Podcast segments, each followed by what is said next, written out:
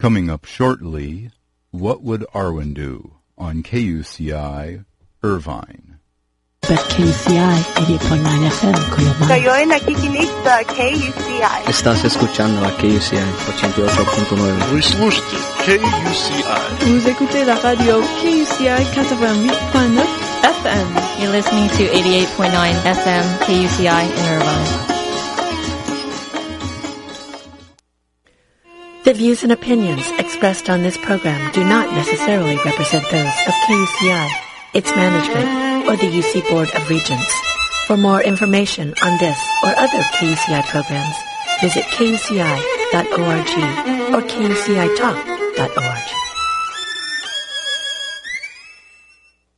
This portion of KUCI programming is sponsored by the Southern California University of Health Sciences, which incorporates the Los Angeles College of Chiropractic, the College of Acupuncture and Oriental Medicine, the School of Massage Therapy, and the Ayurvedic Medicine Program. Southern California University of Health Sciences is accredited by the Western Association of Schools and Colleges, the Accreditation Commission for Acupuncture and Oriental Medicine, and the Council on Chiropractic Education. More information is available at www.scuhs.edu or at 877-434-7757. That's Southern California University of Health Sciences, helping to keep KUCI on the air. Why do you linger here when there is no hope? There is still hope. Tempted to think there's no hope for overcoming some of the challenges of modern life? Ask an elf. Or a hobbit. Tune in Tuesdays, 4 to 5 p.m. with Milo Lomsdown at your service and Tawny Tanuvial, the resident KUCI Middle Earth elf. for What Would Arwen Do on KUCI Irvine 88.9 FM and streaming live on kuci.org.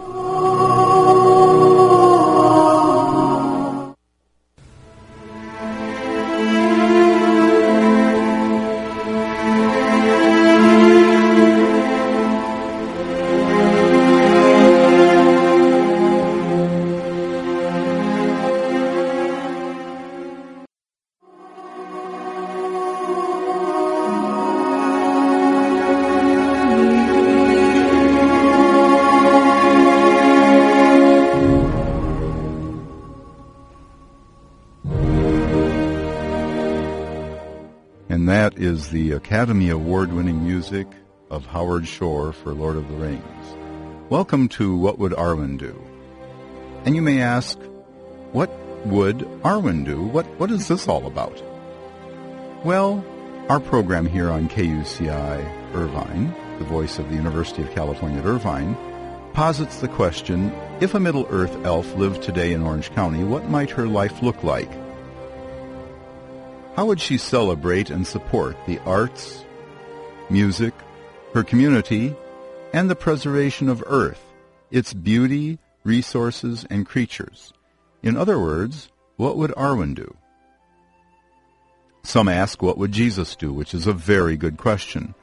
But on this program I ask, we ask, what would Arwen do? Who was Arwen? Arwen was an elf princess, the daughter of Elrond, a prince among elves, and lord of Rivendell, a magical place of healing, lore, and wisdom. Hmm, perhaps not unlike the community here at UC Irvine. Arwen was also a beloved daughter of the universe, as are all the women of this fair celestial home called Earth, or, in Elvish, Arda. I believe Arwen understood the principle of noblesse oblige. With great privilege comes responsibility. She embodied the archetype of a true, true princess of the light through her courage, wisdom, beauty, her sense of humor, and service to others. In Tolkien and The Lord of the Rings, A Guide to Middle-earth, Colin Duriez writes, In his invented mythology of Middle-earth, Tolkien intended that his elves were an extended metaphor of a key aspect of human nature. This elven quality in human life was a central preoccupation of Tolkien's. Elves, dwarves, hobbits, and the like partially represent human beings. In Tolkien's mythology, elves represent what is high and noble in humans. In particular, they represent the arts in their highest form, work done in the image of God and his created world. I believe, we believe, this elven quality exists in every person and yearns for expression through the gifts of creativity, nobility, and service. So, having the incredible privilege of a public affairs program here on KUCI 88.9 FM Irvine, and being friends with an elf in beautiful Orange County, California, right here in the Middle Earth campus of UCI, when things arise that I want to think more deeply about, I like, like to ask my elf friend Tani Tenuvial the question, what would Arwen do? This is Milo Lomsdown at your service, and with me today, as always, is my elf friend, Tani Tenuvial, the resident KUCI elf. Good afternoon, Tani. Mae govannen and Suilaid. Oh my gosh, we should say greetings not just to each other, but to all of our friends listening live over the airwaves at 88.9 FM, but also listening live as KUCI is live 24 by 7 and has been many years. You just go to kuci.org and click in the upper right hand corner to listen live. Or if you prefer podcasting as you work out at the gym or are listening as you study in your dorm room, you can go to kucitalk.org and download our podcast or you can go to the iTunes store and for free search on Arwen, that's A-R-W-E-N, and you will find What Would Arwen Do There. And our episodes are posted generally within 24 hours of the end of the program. Thanks to the Hobbit and his uh, mastery of technology, whereas we elves prefer to be walking about in starlight and moonlight and singing and dancing and things of that sort. And uh, I do want to say a very special hello also to our listeners, both here in Orange County and through the internet. And this, um, so this show's been on the air now for a little over five years, five and a half, I guess now. And you've been, we've been together for a year and a half about now, almost, I think. Getting close to a year and a half. And this is this being my first quarter of not hosting the show, but um, getting to sit on the other side of the console, uh, whereas my Hobbit was my Hobbit co-host is now the host of the show, and we're having a different adventure than we've had up until this point. And I can assure you that Tolkien was correct when he wrote that hobbits like no machinery more complicated than a horse cart. Whereas- This is way too complicated for this hobbit. Whereas elves love that whole multitasking thing. but it's it, it it is very fun and I'm very um, I'm always I'm always very grateful for getting to experience things in a new context. And speaking of which, of course, both of us being lovers not only of the books of J.R.R. Tolkien, The Lord of the Rings, The Hobbit, and of course uh, The Silmarillion, The History of Middle Earth, and all of those, but also the movies that were brought to us by Peter Jackson. But we both have very much looked forward to when finally the news will break that it's um, it's official that the Hobbit movies will go into production. And just these last couple of weeks, we found out about that. And so now every week it seems we will be having such wonderful movie news. But we should first put it in context, dear Elf Princess, and that is a wonderful thing that you, through your massive lore and learning, have brought to us over the years here at KUCI. There is, in particular, uh, a piece from the biography, the official, the authorized biography by Humphrey Carpenter, that just really brings to light some of the context for the work of Tolkien. Would you mind reading that for us, please? I would love to. Um, we today, of course, is the Tuesday before Halloween, so we were going to we're going to be talking a little bit about some of the dark, darker aspects of um, Middle Earth and The Hobbit and The Lord of the Rings. And uh, as I was doing my research, I kept getting uh, a little distracted because I'm so excited about about the movies and about what what may be coming up, and just um, doing the research on The Hobbit, you know, and just, just where what, where did this tale come from? And in um, J.R. Tolkien, a biography by Humphrey Carpenter, there's a um, a chapter called The New Hobbit, which was originally kind of what the context of The Lord of the Rings was going to be.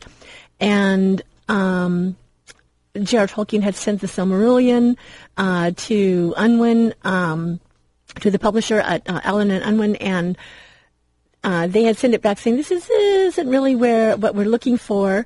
Although um, they had given it to someone to read, and J.R.R. Tolkien uh, replied back to them saying, "My chief joy comes from learning that the Silmarillion is not rejected with scorn. I have suffered a sense of fear and bereavement, quite ridiculous, since I let this private and beloved nonsense out." And I think of it, uh, I think if it had be, seemed to you to be nonsense, I should have felt really crushed. But I shall certainly now hope one day to be able, or to be able to afford to publish the Silmarillion. So we know that the Silmarillion and the tales revolving around that were because J.R. Tolkien, as he has stated in other places, desired to create a mythology for his beloved England. So he goes on to say, though, that um, he had an idea for a new story. And he wasn't even sure. He thought it would be something of Bilbo, you know, a new, a new adventure, um, but wasn't sure exactly how it was going to tie together. So I want to read this little part here from The New Hobbit. It says, The new story began rather like the first Hobbit tale. Mr. Bilbo Baggins of Hobbiton gives a party to celebrate his birthday, and after making a speech to his guests, he slips on the magic ring that he acquired in The Hobbit and vanishes. The reason for his disappearance, as given in this first draft, is that Bilbo had not got any money or jewels left and was going off in search of more dragon gold. At this point, the first version of the opening chapter breaks off unfinished. Tolkien had as yet no clear idea of what the new story was going to be about. At the end of The Hobbit, he had stated that Bilbo, quote, remained very happy to the end of his days, and those were extraordinarily long. So how could a, the Hobbit have any new adventures worth the name without this being contradicted? And had he not explored most of the possibilities in Bilbo's character? He decided he decided to introduce a new Hobbit, Bilbo's son, and to give him the name of a family of toy koala bears owned by his children, the Bingos. so he crossed out Bilbo in the first tra- draft and wrote above it Bingo. Then another idea occurred to him, and he wrote it down in memorandum form, as he was often to do during the invention of his new story. Quote, make return of ring a motive. The ring, after all, was both a link with the earlier book and one of the few elements in it that had not been fully developed. Bilbo had acquired it accidentally from the slimy Gollum beneath the Misty Mountains. Its power of making the wearer invisible had been exploited fully in The Hobbit, but it might be supposed to have other properties. Tolkien made some further notes. The ring, whence its origin. Necromancer? Not very dangerous when used for good purpose, but it exacts its penalty. You must either lose it or yourself. Then he rewrote the opening chapter, calling the hero Bilbo Bolger Baggins, and making him Bilbo's nephew rather than his son.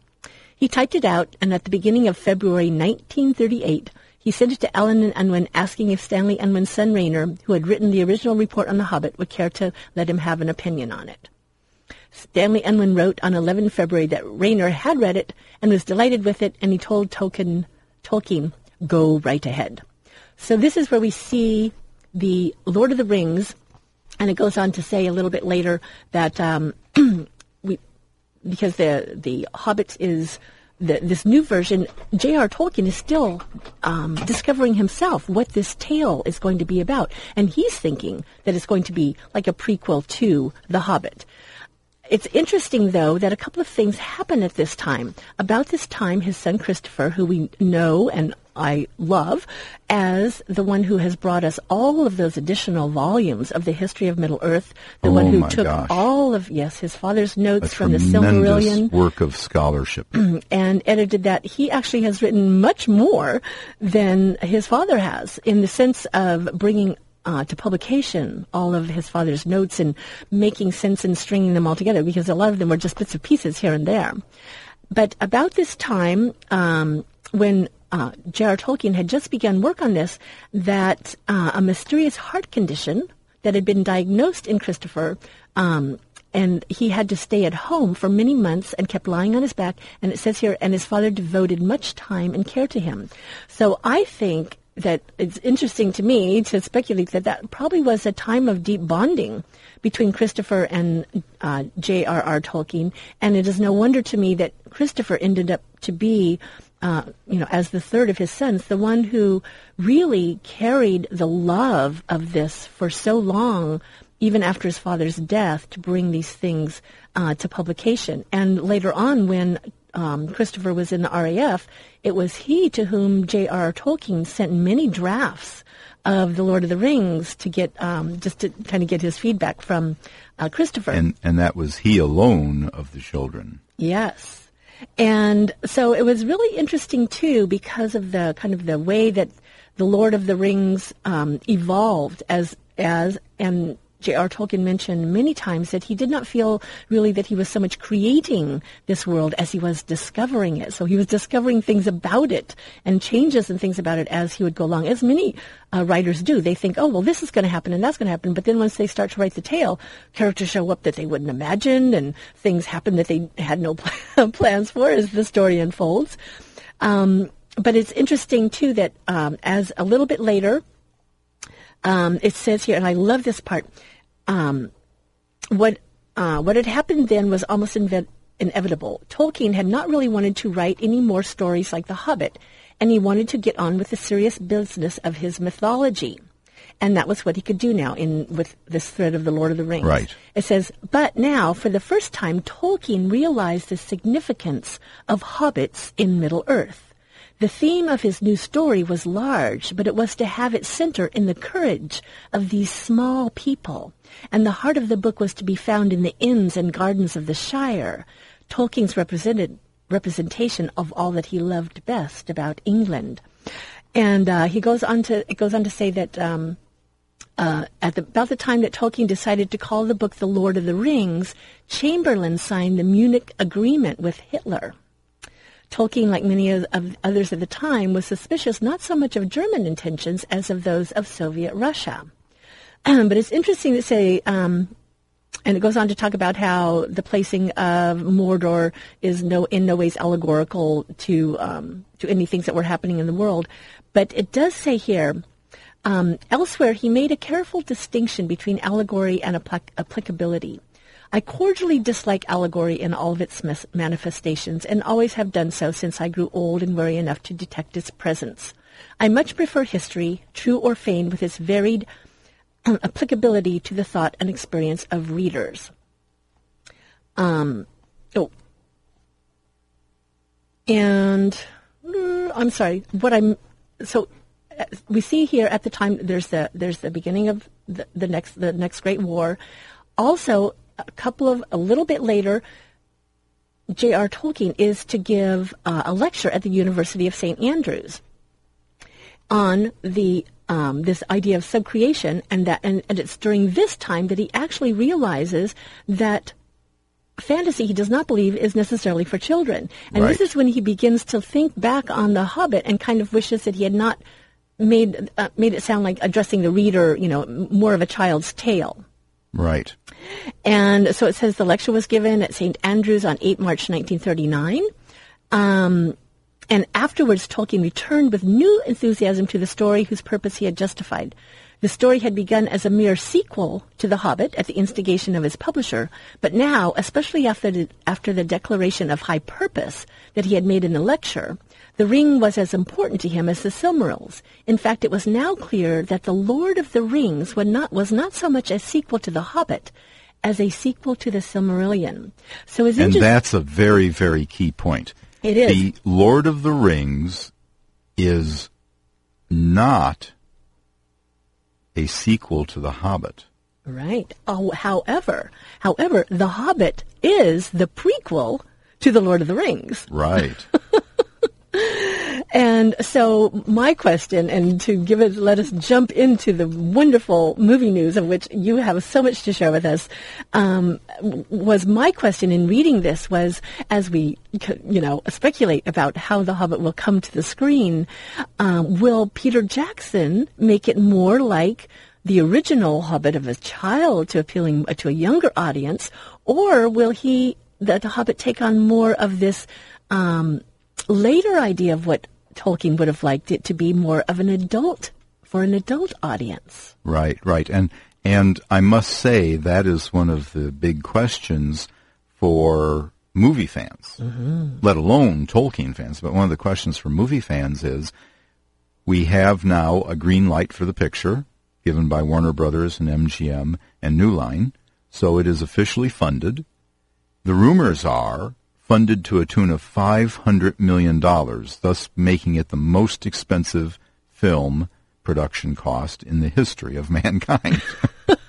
or humankind, I guess far. I should say. Even even more Elf than kind or Hobbit kind, it is Yes. the most expensive film ever made at $500 million. Hmm. And it'll be in two parts, released in December 2012, part one, and then December 2013 in part two.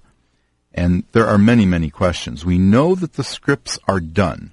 The script for part one, the script for part two are done and have apparently been approved by the studio. Yes. They were worked on by Philippa Boyens, Fran Walsh, Peter Jackson, and Guillermo del Toro, who was originally going to direct but couldn't wait until all of the Right. financial mess got straightened out.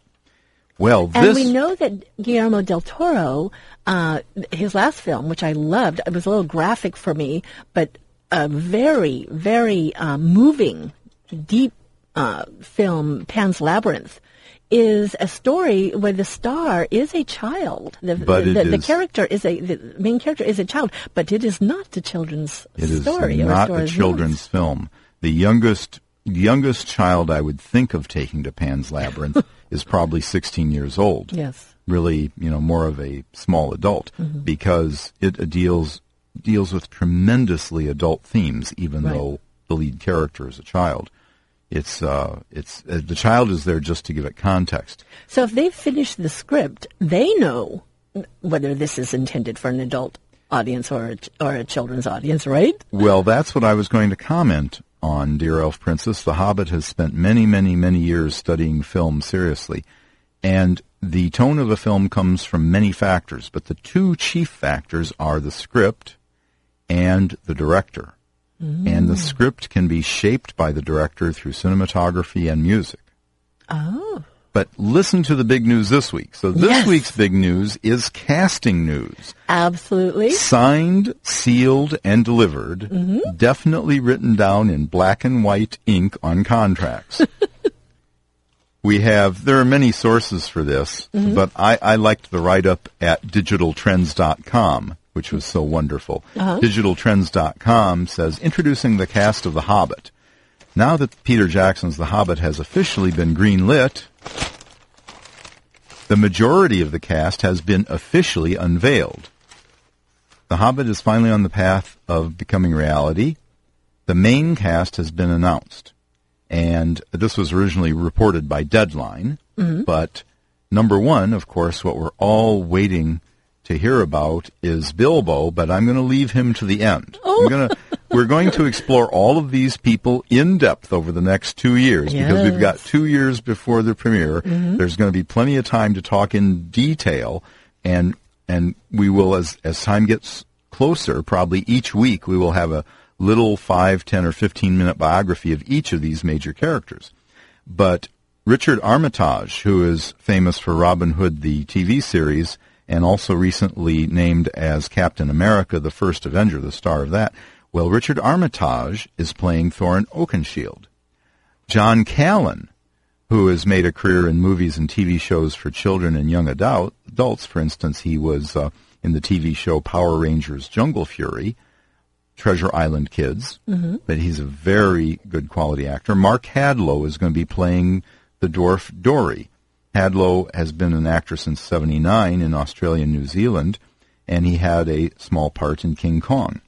Peter Hambleton is playing Gloin, uh, unknown outside of New Zealand, but he has starred in, I would say, what I would call local movie and TV work down in Down Under. Stephen Hunter is going to be being playing Bombur, and he is again unknown on this shores. Similarly, a TV actor in New Zealand and Australia. Now for Kili and Fili, we have Kili is Aidan Turner, best known as Mitchell, the vampire trying to live among humans in the show Being Human. Hmm. It's going to be remade in America with a new cast, but he's not involved. So Kili is Aidan Turner, and Fili is Rob Kazinsky. You may not have heard of unless you know the TV show EastEnders, which is shown on public television. Mm-hmm. You will get to be more and more familiar with him. He is soon to be starring in the apocalyptic action flick Timeless, and he's also got a role in Red Tail. Red Tail, you may say, what's Red Tail? Well, that's the new name for the Tuskegee Airmen movie that George Lucas wrote, Oh. the famous Black Squadron of, of Airmen. Dwalin is Graham McTavish. You might recognize him, perhaps. He was recently seen in Secretariat, the Disney movie about the the gold, uh, the triple crown winter horse, and he was also he had a mercenary role in Rambo. Oh. And so that is our cast of as of now. Now the important role, dear Oh, Elf Princess, yes, the one you know about, and you know something of him, and I know something of him already. Yes. And that is Martin Freeman will be our Bilbo Baggins, signed, sealed, and delivered. Tell us what you've seen Martin in. Well, it's very interesting because uh, last week when we made uh, this announcement that you know the deal was signed, and you mentioned Martin Freeman, um, I wasn't familiar with who he was an actor, so I was like, oh, I need to find out who this person is. And wouldn't you know it? This week in the Los Angeles Times. What on- date is that? This is Saturday, October twenty third. Uh, in the television sec- section, it says new mysteries are afoot. Uh, this Sherlock for the 21st century keeps the sly sensibility at the heart of the legend. And there's a picture here of uh, Sherlock Holmes, Benedict Cumberbatch, and Watson, Martin Freeman. And it says they're back with smartphones and laptops to accompany their legwork. And I said, "Oh my gosh, for sure!" It's on was on Masterpiece Mystery, and I thought for sure I have to see that Sunday night.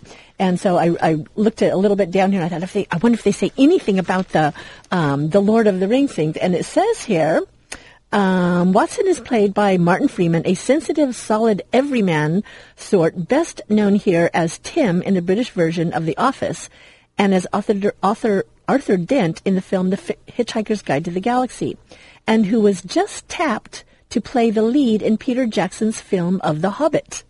So on Saturday, it you know, and I when I read this, I said, well, what does that mean? He was tapped on the shoulder, um, because as of Saturday, this wasn't finalized, was it? Um, right. That is a good question as to exactly the minute when that announcement was made. But in, at any rate, I was very excited because I thought, okay, I I need to see this guy in action and see, you know, get the feel for whether or not, you know, I could see him as a hobbit. And I was delighted. I watched the show on Sunday night. A Study in Pink, KOCE E television here in Orange County, repeated repeated later on KCET in Los Angeles, the public television station in Los Angeles. Yeah. Well, whatever it was that Masterpiece Theater was on. Masterpiece Theater. I think it's KCET, right? The name of the show, the name of the series actually, is Sherlock, and they'll be doing several Sunday evenings of Sherlock. Yes. Sherlock is the name of the series, and the first episode, the premiere episode, was A Study in Pink, Oh, that was the which name of the was sort of a clever play on words for the original introduction of Sherlock Holmes, A Study in Scarlet. Ah. Well, I found the show quite fascinating, very fast paced, and uh, utterly delightful. However, I was somewhat uh, preoccupied with with uh, Martin Freeman, all the scenes that Weren't he would come all? in, and but I loved it. I even loved the way the the show started. And how does him. it open, Elf Princess? It opens with him in this room. It opens with Martin Freeman, Martin Dr. Freeman, John solitary, Watson. yes, solitary. in this in this room, and he's pensive and he's reflective, and you know you don't know what's going on. So, and, and as soon as I saw it, I thought, wow, that that that reminds me of Bilbo in the cave. I could see him as Bilbo in the cave, going, what you know, what have I got myself into here? And uh, you know, hearing maybe Gollum, you know, off in the distance, and going, oh my gosh.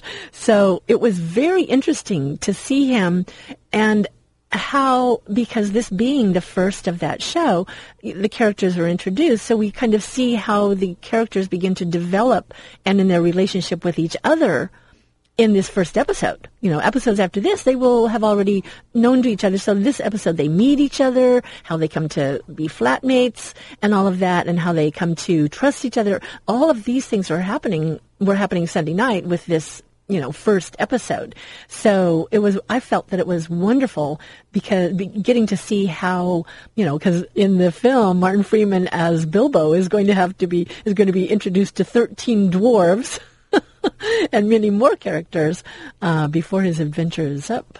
And oh my gosh, Martin Freeman looks the part. He's got a wonderful nose, a sturdy hobbit kind of nose. Mm-hmm. He's got wonderful British eyes, He similar does. to Ian Holm's eyes. Yes, even the, this picture, I thought, you know, he he does look rather like a hobbit. If you were to look at these two, uh, Benedict um, Cumberbatch obviously looks more like an elf, and Martin Right. Freeman looks very much like a hobbit. He doesn't have fine, delicate, sharp features. He has rounded, you know, with a nice little nose, and he, I mean, he just looks like a hobbit. Yes, that was my sense as well. And by the way, a side note for those of you movie fans out there, those of you who sneer and turn up your nose at television, don't turn up your nose at this piece of work.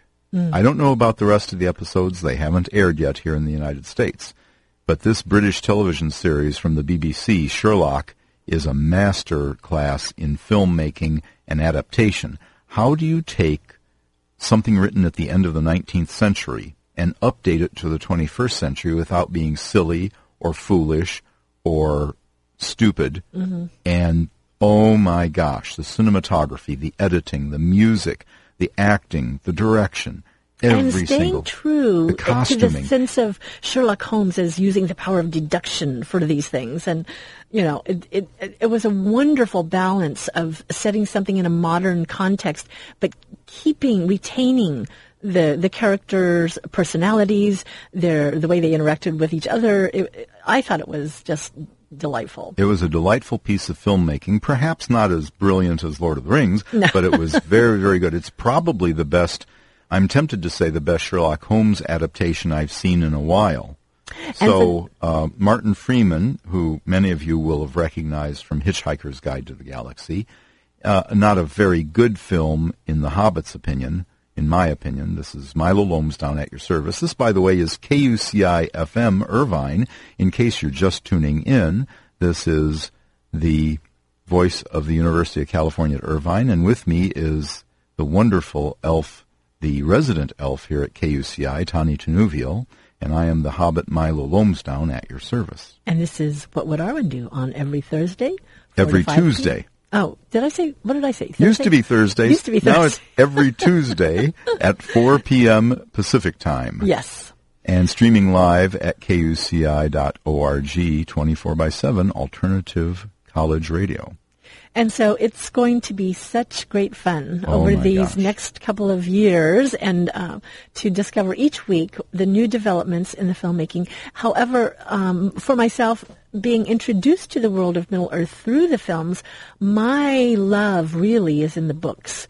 Not so much the books particularly The Hobbit and The Lord of the Rings, although I love them, but I actually am most enchanted by the great mythology that J.R.R. Um, discovered and intended for his work as as a mythology of England, and so um, I find it uh, fun and fascinating that you, being more the film person, that over these these weeks and months will be able to weave together the books and the backstory and the things that were happening as J.R. Tolkien was creating his mythology and his Middle Earth, and what um, Peter Jackson and his team of people are doing to create um, a, a, a Middle Earth for uh, our time, And one of the big the big screen. one of the big questions in those scripts for The Hobbit Part 1 and The Hobbit Part 2 is to what extent did Guillermo del Toro, Philippa Boyens, Fran Walsh, and Peter Jackson, to what extent did they draw on the Silmarillion,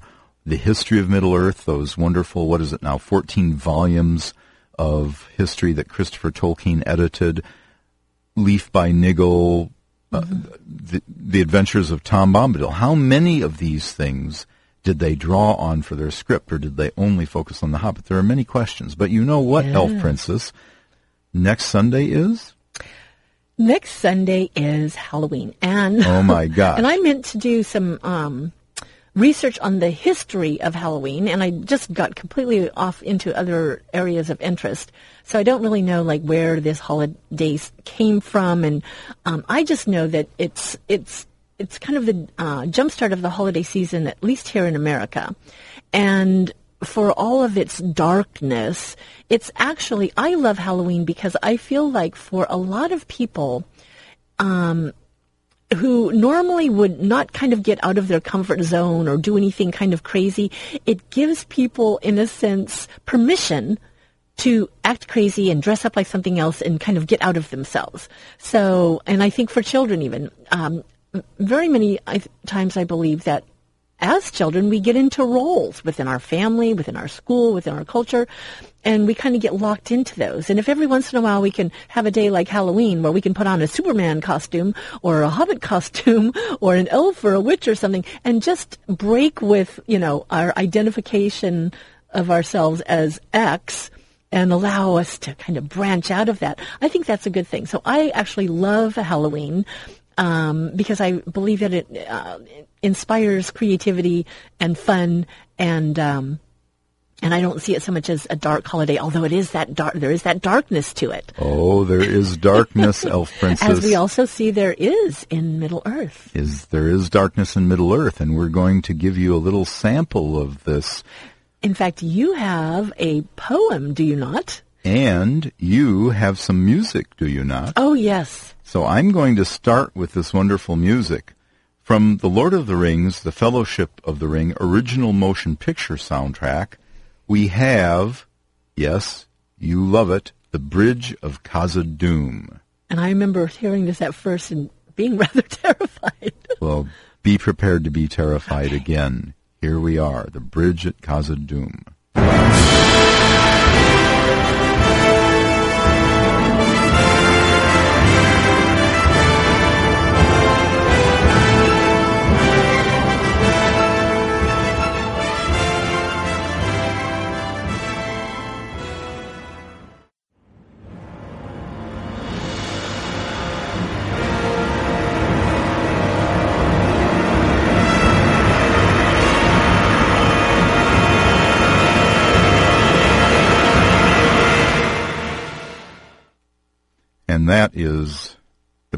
Khazad-dûm. And this is the Mewlips. The Mew Lips. The Mewlips from The Adventures of Tom Bombadil. The shadows where the Mewlips dwell are dark and wet as ink, and slow and softly rings their bell, as in the slime you sink. You sink into the slime who dare to knock upon their door, while down the grinning gargoyles stare and noisome waters pour. Beside the rotting river strand the drooping willows weep, and gloomily the gorcrows stand croaking in their sleep. Over the Merlock Mountains a long and weary way, in a mouldy valley where the trees are gray, by a dark pool's borders without wind or tide, moonless and sunless the Mewlips hide. The cellars where the mewlips sit are deep and dank and cold, with single sickly candle lit, and there they count their gold. Their walls are wet, their ceilings drip, their feet upon the floor go softly with a squish flap flip as they sidle to the door. They peep out slyly through a crack their feeling fingers creep, and when they've finished, in a sack your bones they take to keep. Beyond the Merlock Mountains, a long and lonely road, through the spider shadows and the marsh of toad, and through the wood of hanging trees and gallows weed, you go to find the mewlips, and the mewlips feed. Sounds like a poem for the round the campfire. so we have a poem that is keyed to Halloween. All yes. Hallows Eve, Halloween, actually dates from the Druidic times of pre-Christian England when the Druids had their celebrations, our celebration is rooted in that. Mm. Of course, when Christianity came to Great Britain, the church adapted that celebration, as they did other celebrations, to their own purposes, and it became a celebration of All Hallows Eve, the night before All Hallows Day, which we now call All Saints Day, and is still very, very celebrated throughout many countries that adhere to the Roman Catholic flavor of Christianity. To Protestants, pretty much ignored. All Hallows Day, All Saints Day is pretty much ignored, but it's a very big holiday in Roman Catholic countries, as is Dia de los Muertos, which is Day of the Dead, a very big celebration, especially in Mexico, with the sugar, crystal sugar skulls and the the food for the departed ancestors. So even though you see an image of Our Lady of Guadalupe at the altar, there's still some food that's meant for the ancestors as they go on their journey in the afterlife. And uh, interestingly, uh, Halloween is also October 31st, the anniversary of Martin Luther King nailing the 96 Theses to the wall of the church, to the door of the church. Martin Luther, when he nailed. Did I, did I, I, said Martin Luther, didn't I? You said Martin Luther King, I didn't that's mean okay. Martin Luther King. I meant Martin Luther. The original Martin Luther, yes. back in the, I guess, 16th century, nailed the 95 Theses Mm-hmm. to the door of the church and thus began the Protestant Revolution. Yes. And I didn't realize that that day was, what day was that? Uh, I don't know. I don't remember the year, but it was October 31st. October 31st. There you are. And by the way, speaking of death, although this is maybe not a happy piece of news, we should announce uh, something from the OneRing.net. If you if you are listeners do not know the OneRing.net, you should dial your browser into that wonderful site. They have many wonderful things.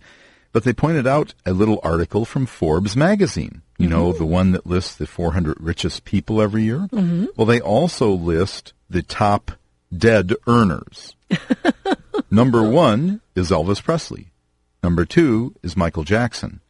But number three is J.R.R. Tolkien. His estate is number three for deceased earners. And part of that is due that 500,000 copies of The Lord of the Rings are still sold every year, Elf Princess. I'm very happy 500,000 copies of the book.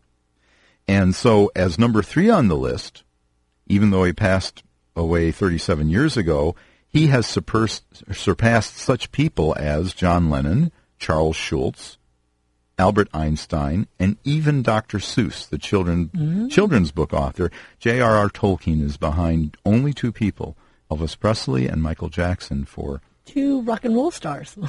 but there's so much else to talk about. You know, one of the scary things, there are many scary things about the Hobbit movies. yes. As I, I continue on that well, theme. and and uh, it's uh, interesting to to wonder which of those scary elements will make it into the films because you know obviously in uh, there were lots of scary things in the Lord of the Rings between you know there was the orcs, the Uruk-hai, um, um, uh, the spider. I was going to say Ungoliant, but she was actually in the Silmarillion. um, Shelob.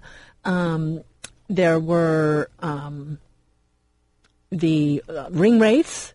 And, The ring and, wraiths. and, uh, uh, um, The and the fell beasts that they rode. the Nazgul. Yes, the Nazgul, and uh, but then in the Hobbit, of course, we have um, again we have um, orcs and goblins. That, We have that trolls. We have the stone trolls. The, the, you know the trolls before they became stone trolls. Yes. Um, we have spiders. And we have the most and and fearsome, the most horrible, the most revolting monster in all of Tolkien, perhaps, Smaug, yes, and the I dragon. because in Lord of the Rings we don't you know we have Balrog, but we don't. There's no dragons. No dragons in the Lord of the Rings. And in actuality, you might almost say that the Balrog is more horrible than Smaug. Oh yes, I think so. Yes, yes, yes, yes. A, a a much darker, darker creature. I think um, the dragon was mostly just uh, greedy and hungry, Greedy and hungry. whereas Balrog had had a, had a little different sense of evil and a, you know oppression and that type of thing. So Right, and really, really dark and almost Mm-hmm. everlasting evil. Eventually, Gandalf broke him, but Yes. it took a mighty battle, a mighty battle, where Gandalf himself says that he transformed into a new being as a result of that battle. absolutely, yes. So um, that's very interesting, though, about um, being one of the the the third top deceased. What did it say? Deceased earner, Deceased earner. Now, scary things. You want scary things? It's Halloween. I'll scare you with two pieces of news. Okay. A, we don't know where the Hobbit is going to be filled. There was Yes, a a huge little rally scary. Mm-hmm. last week in New Zealand. 4,000 people rallied in favor of the Hobbit films being shot there. Yes. But unfortunately, there was some there was some strife. There was some argumentation between people, and there's a good chance, Elf Princess, that only part of the films will be done there. Yes. Well, it's I, I find it very unfortunate because I feel that the union, in their zeal for, I think, want, thinking that they were wanting to do something fair and right, um, may have really created uh, a lot of problem, and the the films may go somewhere else. And um, I mean, that isn't helping anything. I mean, Right. to, to just say, you know, well, um, we insist on these things if you're going to have the film here, and then have the film go somewhere else. I mean, n- not only for um, the the film industry of New Zealand, but you know, for so many other things. I mean, one of the things that I remember when the um, Lord of the Rings movies first came out, and you saw some of these other interviews and things. Um, I think it was even in the National Geographic uh, documentary. Was Peter Jackson um, sharing how uh, much he loved New Zealand and how thrilled he was to be able to film it there, and for the um, boon that it was to the economy you know, of New Zealand that people pretty much, you know, didn't even think about New Zealand. And then all of a sudden now there were um, people wanting to come there and visit and um, partly because of the interest in the Lord of the Rings and this uh, new Middle Earth, but through that they also, you know, became, um, got to experience the culture of New Zealand that a lot of people really had not ever really thought about. And so um, I think it's, it, I think Peter Jackson would have liked to have seen, uh, you know, that, that wonderful ex- experience continue. But um, we'll see what happens. We'll see what happens. The other scary, The other scary, okay. Is that Sir Ian McKellen, Cate Blanchett, Oh. Hugo Weaving, and Andy Serkis have not yet signed contracts as of this moment. Yes, that's uh, that is scary. Although um, I guess you, as an elf, you always have a choice to look at things as scary or exciting and mysterious. And it's exciting and mysterious. One hopeful note is that Ian McKellen actually relocated his life to the New Zealand Australia area for the last two three months. He's been touring around those islands doing mm-hmm. theater work and mm-hmm. live performances. And so I think that there's a lot of hope that these people will reprise. There's hope that Legolas, Orlando Bloom, will reappear. Who knows? Who knows? I, I find it interesting that so far on the casting announcements, there has been no mention of any of the uh, casting for any of the elvish roles, and there definitely were elves in The Hobbit. If if not only right the major elements of the the wood elves and the elven king that get into a little bit of a tiff with uh, Thorin Oakenshield and the dwarves Well, you know, about they- who gets Smaug's big pile of money. Well, um, and you know, of course, the the elves, the dwarves were uh, held captive by the elves for a while because the elves weren't sure what they were up to, That's and right. that's how they escaped out of you know through the barrels. Um, and the Elven King, you know, was the king of Mirkwood, which it would have been Legolas's father. So, right, right. So we shall see. We Wouldn't shall that see, Be we shall see. So well, elf princess, do you know what it's? It's Well, five to the hour. We have a little piece of yeah. Please couple- mention. uh, just a couple We have things. lots of things to talk about. Well, We're thing I- hoping next week to have something. Of course, next week, Monday, Mm-hmm. starts the month um of novel writing.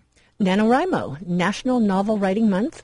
So Monday begins that. So if you are interested in just getting words on paper to see if you've got a novel in you, uh, you might want to check out National Novel Writing Month or NaNoWriMo. It's either .com or .org or something, but you can Google National Novel Writing Month and hook up with hundreds of other people who are trying their skill at just getting words on paper because the whole thing is not to, you know, edit it or make anything just to get 100,000 words on paper in a month for your novel. And so that's coming up uh, beginning November 1st and, this coming, coming weekend, weekend. And the following weekend are the Renaissance Fair down here in Felicita Park in San Diego. Now, this is a very special for me, as I've had before on the program. You've met Ro, the Shield Maiden of Rohan. Uh, that was one of our very first adventures.